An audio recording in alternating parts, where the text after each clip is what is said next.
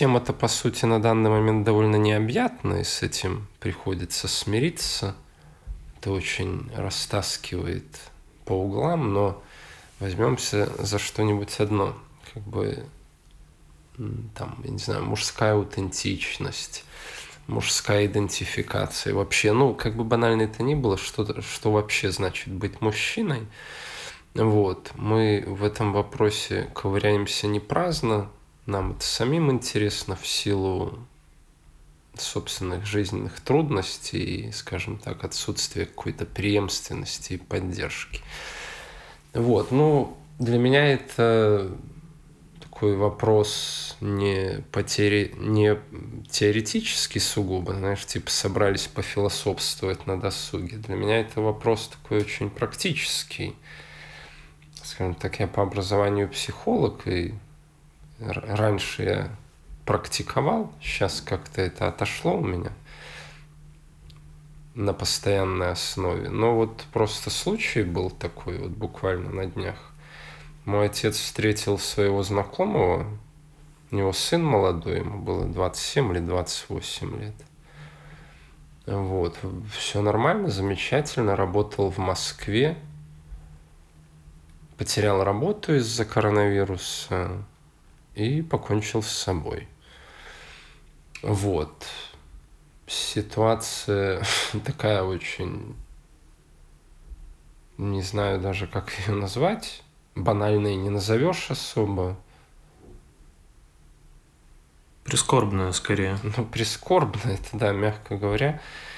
Вот, ну, как сказать, царствие небесное этому человеку, конечно. Меня другой момент интересует, то есть почему? То есть молодой мужчина, 28 лет, по сути, это расцвет сил.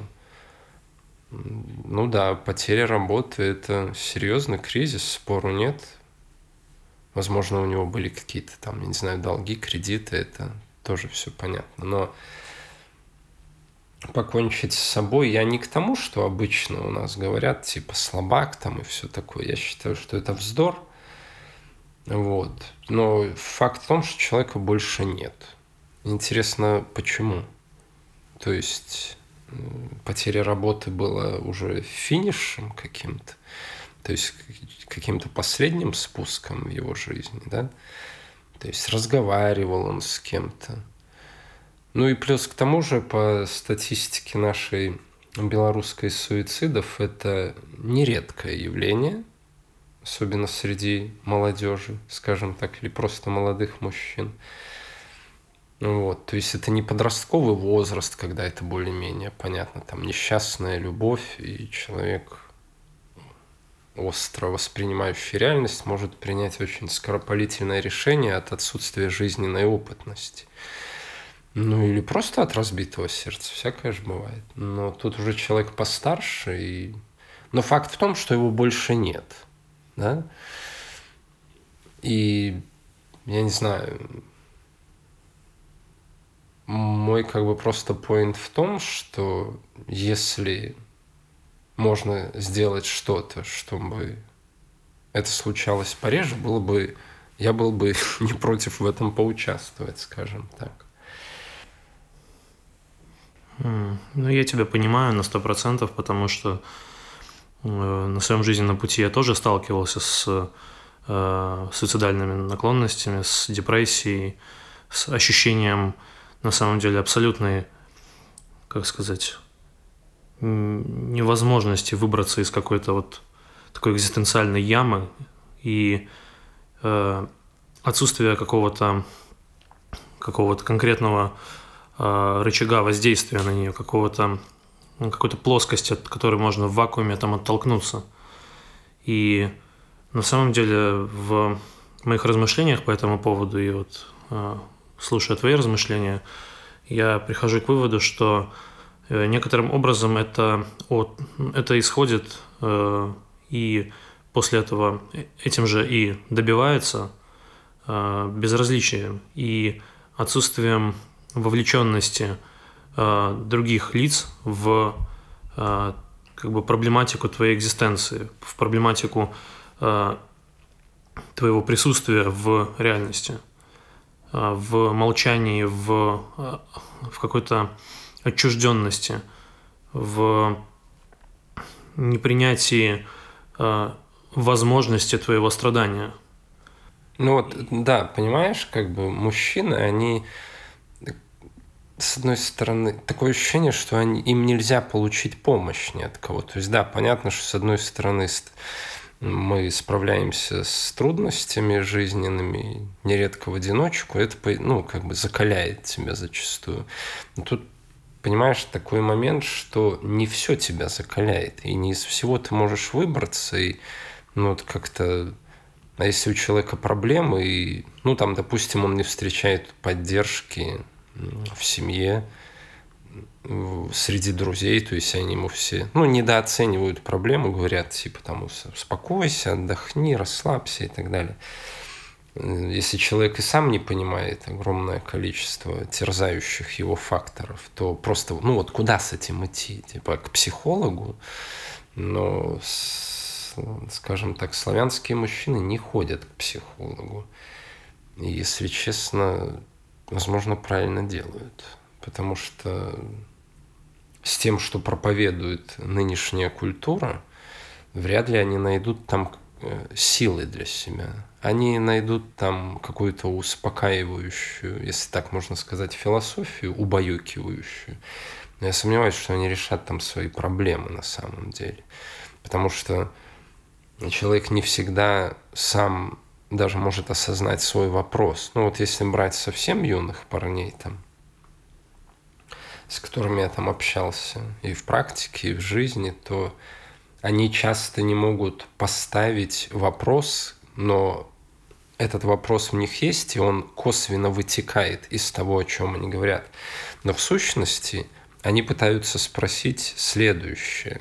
Как мне, конкретно взятому человеку, в тех условиях, в которых я есть, инвестировать свою энергию, свое время не в пустоту? Вот вопрос, который... Ну, понимаешь, это не мой вопрос.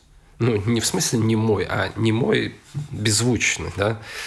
Вот. В смысле общий вопрос. Да, это общий вопрос. Вот именно, что это какие-то, знаешь, такие... вопросы, принадлежащие мужской именно сущности, которые нам некому задать.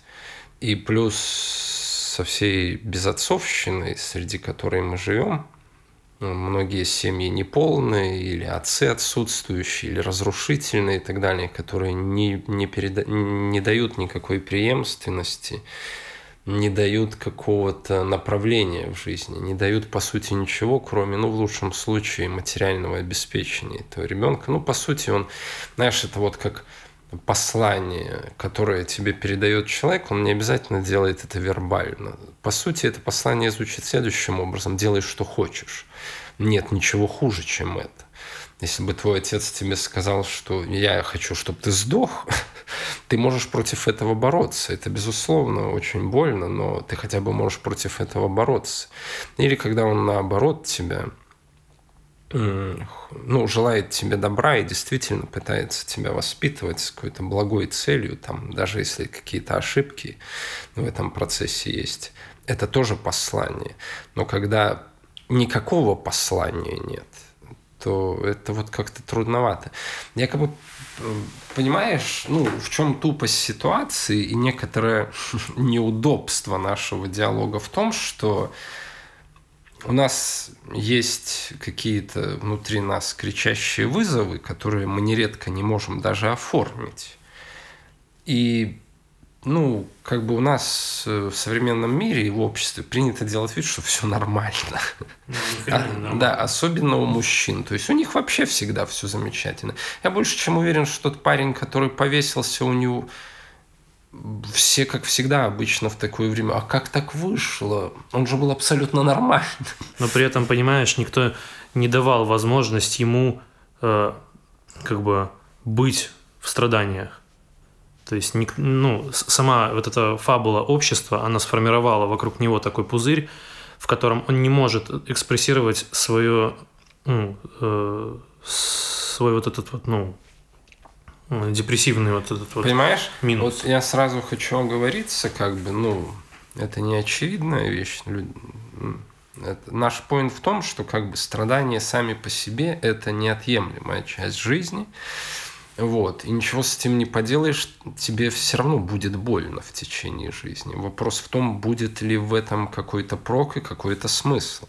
Понимаешь, в том-то и дело. Люди отчуждаются от собственного страдания и, естественно, от чужого. Потому что они не хотят и не понимают с этим, что с этим делать, как с этим работать, зачем это надо. Они просто пытаются замести это под ковер, но, скажем так, эта энергия, эта информация, она никуда не уходит, она копится. И потом получается, что высвобождается в самых деструктивных проявлениях человеческих. Да, безусловно, именно в самых деструктивных. Понимаешь, как бы самоубийство – это такая крайняя манифестация человеческого тупика и одиночества. Ну, представь себе, сколько в этом акте вот этой вот как раз-таки заметенной под ковер энергии, которая направляет его. Она в своем деструктивной природе, она на самом деле неостановима. То есть даже человеческие, грубо говоря, факторы, инстинкта самосохранения, какого-то рационального взгляда на вещи, они не могут остановить эту энергию, бешеную энергию, разрушение по отношению к себе. Ну да. И как бы эту энергию нужно высвобождать некоторым образом и направлять ее в более, как сказать, продуктивное для человека русло. Потому что если она, грубо говоря, протухнет в тебе, если она настолько будет закупорена и не будет находить никакого выхода, она превратится в зажигающий тебя, искажающий твое внутреннее естество, античеловеческий посыл, который направит тебя... Ну, яд проще. Да. По сути, яд, который направит тебя на самом деле в самые темные уголки человеческого восприятия, бытия, присутствия, грубо говоря. Поэтому, понимаешь, еще раз уточню этот момент, речь не идет о том, что мужчинам нужна психотерапия. Ну, конечно. Она, конечно, время от времени адекватная терапия какая-то, которая в первую очередь зиждется на внимании к человеку качественном и на доброте к самому человеческому существу. То есть, если терапия построена на этом, а не на банальной выгоде и попытке самоутвердиться, из этого еще что-то может быть. Просто как факт, что современный мужчина, он не имеет за собой никакого зачастую института, который бы давал ему какие-то координаты в жизни. Он просто как слепой котенок куда-то там продирается, пока у него есть силы и ярость какая-то молодая. Но, естественно, на этом пути он огромное количество ошибок зачастую совершает, и потом просто отчаивается нередко. Просто смотри сам, допустим, окей, отца нет, либо отец деструктивный. То есть у тебя уже есть такой плохой багаж. Тебе надо как-то жить дальше. И, вероятно, ты хочешь завести собственную семью. Перед тобой стоит огромное количество вопросов, как это вообще сделать. Это не самый очевидный момент. Мы не живем в том обществе, где это все воспроизводится адекватно. Вернемся к той же статистике. Про суицидов касаться не хочу, это чудовищная статистика у нас. Те же бракоразводные процессы, как минимум каждый второй брак распадается. То есть на самом деле, просто если направить свой взгляд на современных молодых мужчин, там огромное количество проблем. Но все, что я бы не пытался найти себе и другим в помощь на эту тему, информация есть книги, есть какие-то передачи, но, если честно, мягко говоря, это все не очень удовлетворительного качества. Да, может кто-то обидится на это, сорян, это факт. Это не удовлетворительного качества, это не дает какого-то компаса. Если у нас есть проблема, давайте хотя бы ее просто признаем, тогда у нас появится возможность что-то с этим сделать. Потому что, мы немножко плаваем, потому что количество вопросов в этой тематике настолько запредельное. И, как мне лично кажется, там настолько все не решалось уже очень давно, что, я не знаю, взять там какую-то банальщину из медиапространства, да, тот же старый фильм «Бойцовский клуб». Окей, в свое время он произвел какой-то фурор прям. Если честно, я терпеть не могу это произведение, потому что оно, как сказать, оно вроде как обозначает какую-то проблему, да, вот эти вот все вещи, безотцовщина, опять-таки, мы поколение мужчин, воспитанных женщинами. Но, по сути, фильм, да, он это обозначил, но я не вижу, чтобы там был хоть какой-то задел на решение этих проблем. Да и к тому же, мне кажется, этот фильм, он переносит эту проблематику в плоскость какой-то, как сказать, какого-то безумия. Ну да, кстати. То есть мы воспринимаем фильм как, ну, некоторым образом символический посыл этого фильма правильно, ну, да. Но после этого сразу же этот фильм искажает эту проблематику в, ну, как бы в голове вот главного персонажа. Это все происходит у него только в голове. Это он такой нерадивый, все остальные счастливы, ну, всех остальных все хорошо. Это у него такие проблемы. Но на самом деле это не так. Мы можем видеть это на самом деле невооруженным глазом повсеместно и каждый день, что эта проблематика, она такими белыми нитями пронизывает всех людей, всех мужчин в нашем обществе, и она как бы бесконечно плодится в геометрической прогрессии, накапливая все эти неразрешенные проблемы, все эти ужасные происшествия, как бы все эти, ну, нераспакованные обиды. Да. Человек остается нераспакованным. Да, смысле. Вот именно. А понимаешь, вот еще забавно, да, если вот просто банально присмотреться, вот несколько фактов. Количество распадающихся семей, количество потребляемого алкоголя в нашей стране и количество суицидов среди мужчин, то как бы как из-за этих трех довольно серьезных факторов может складываться хоть какая-то картина благополучия? Ну, то есть опять-таки, мы же не то чтобы собрались там лечить общество или что-то еще, но у нас у самих хватает своих, я не знаю, трещин и пробелов, и не совсем понятно, что с этим делать и к кому с этим идти. Я, хоть и сам по образованию психолог, я не пойду с этим к психологу, потому что я знаю, что я там услышу. Да и к тому же психолог, он всегда относится к проблеме и решает ее причины. Но не точнее, не причины, а следствие. Да, он настроен на то, чтобы пофиксить тебя. Да. Возможно, адаптировать, но не более того. А если меня, ну, я не знаю, вот... Ну, окей, смотри, там... Я просто вот, чего меня еще зацепили психологи, я читал пару статей одного...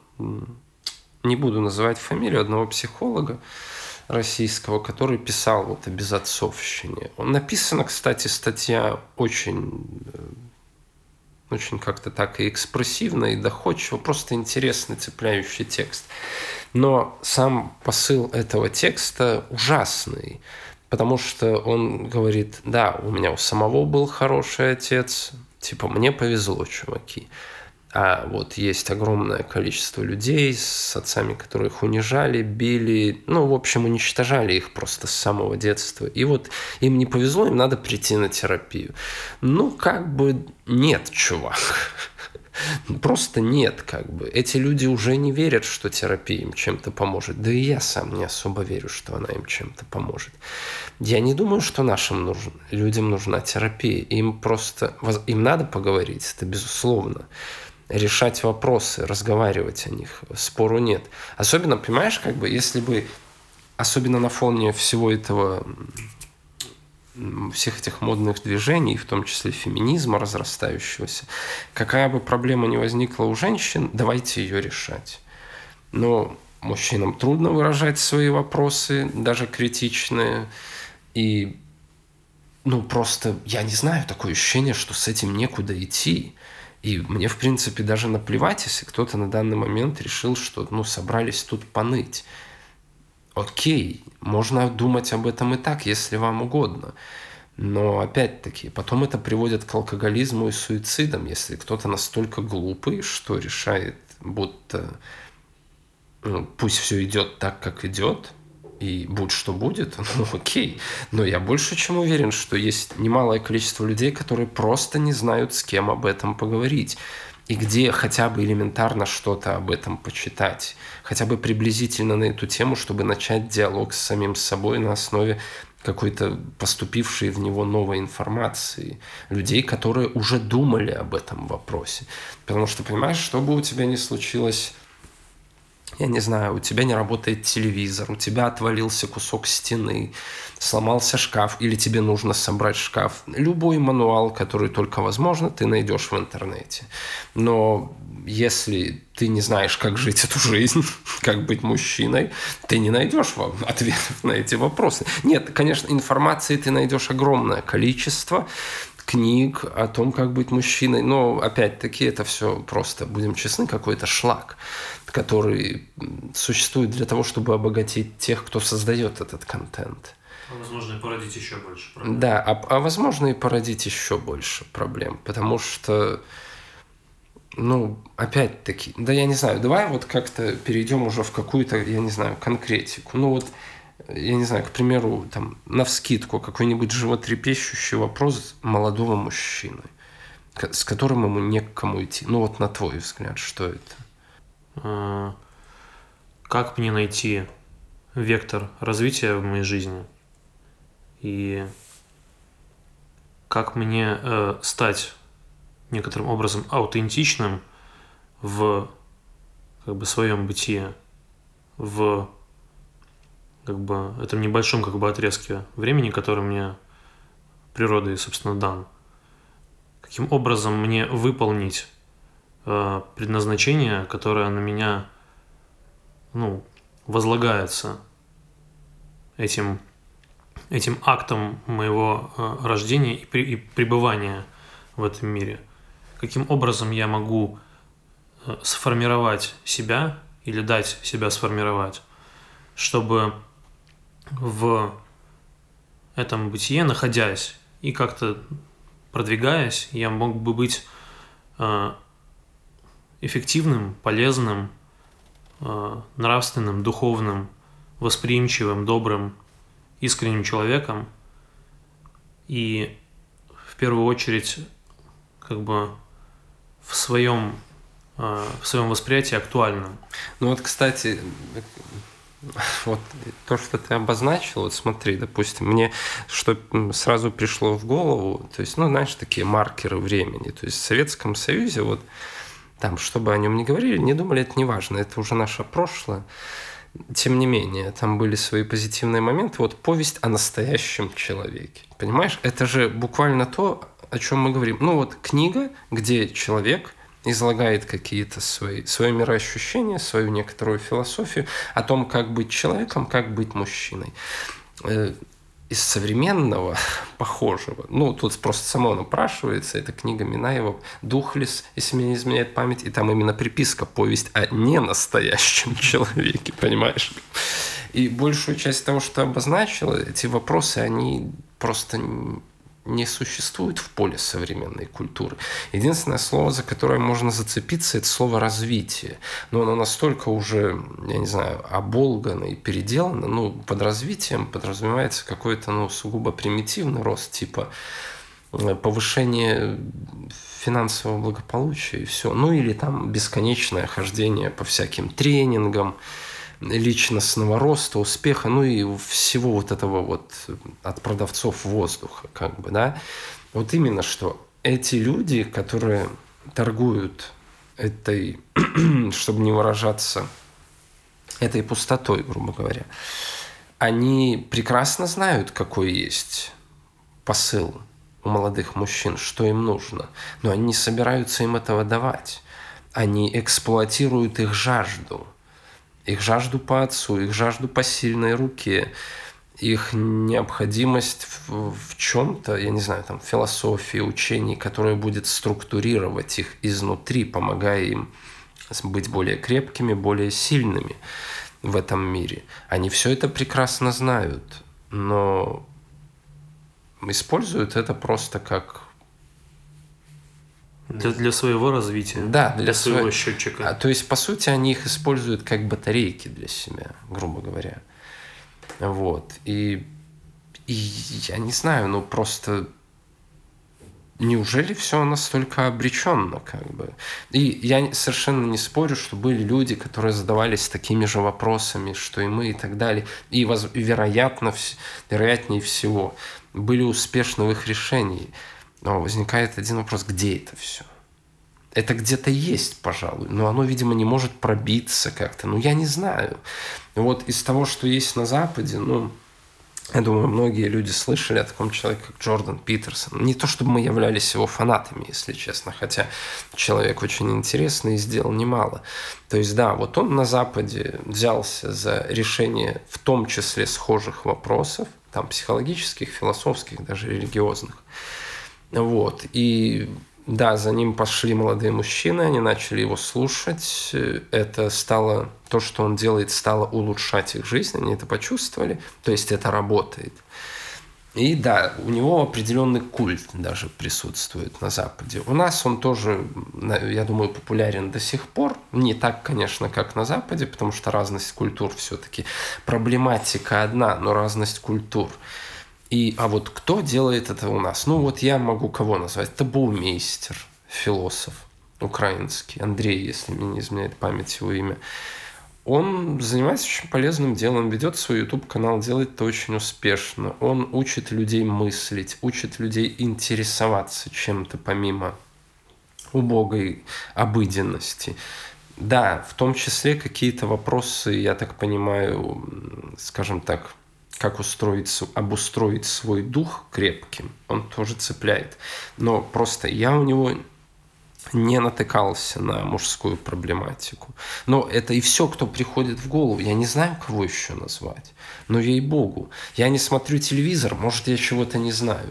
Хотя, скорее всего, там ничего нет на эту тему. Интернет... А как это загуглить? Ну... Как стать человеком? Как стать мужчиной?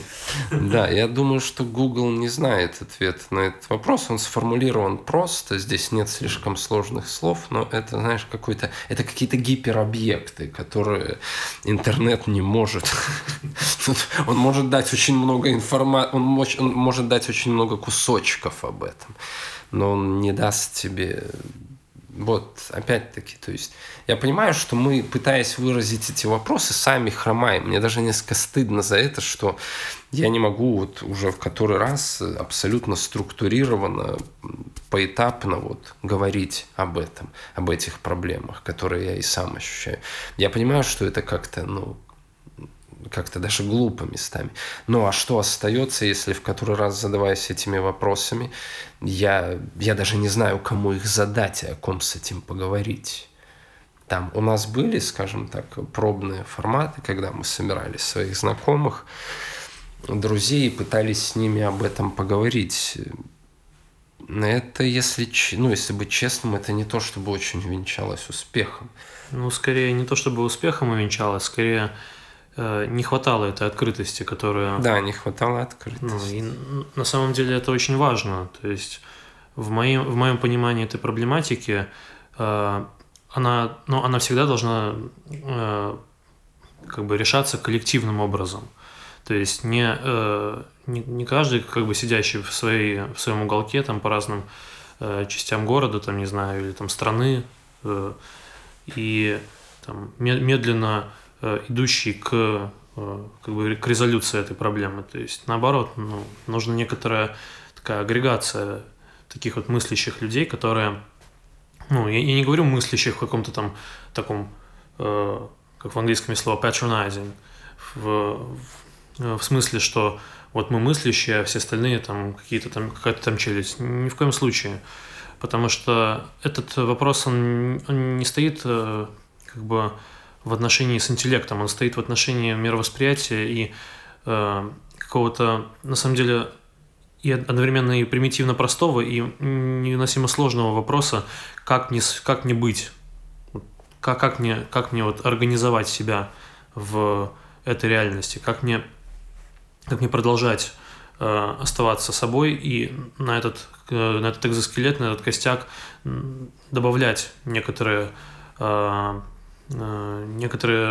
не знаю, какой-то духовный ресурс, какой-то вот ресурс такого аутентичного бытия. И я считаю, что основная проблема это какое-то одиночество, невозможность собраться вместе и невозможность это выразить. Потому что нет какой-то, понимаешь, как сказать, управляющей идеи, которая объединяла бы этих людей. То есть мы разобщены внутри своего пола просто-напросто, сами с собой и с другими. Особенно это усугубляется тем, если у тебя был, скажем так, разрушительный отец, это настраивает тебя на, мягко говоря, не очень адекватную конкуренцию с остальными мужчинами, конечно, на непризнание авторитетов, в которых ты нуждаешься, в которых ты объективно нуждаешься, в этом нет ничего плохого или зазорного. Пока ты растешь, тебе это нужно. Тебе надо от кого-то отталкиваться, чтобы куда-то двигаться. Потому что если ты останешься в звенящей пустоте, ты не отправишься никуда.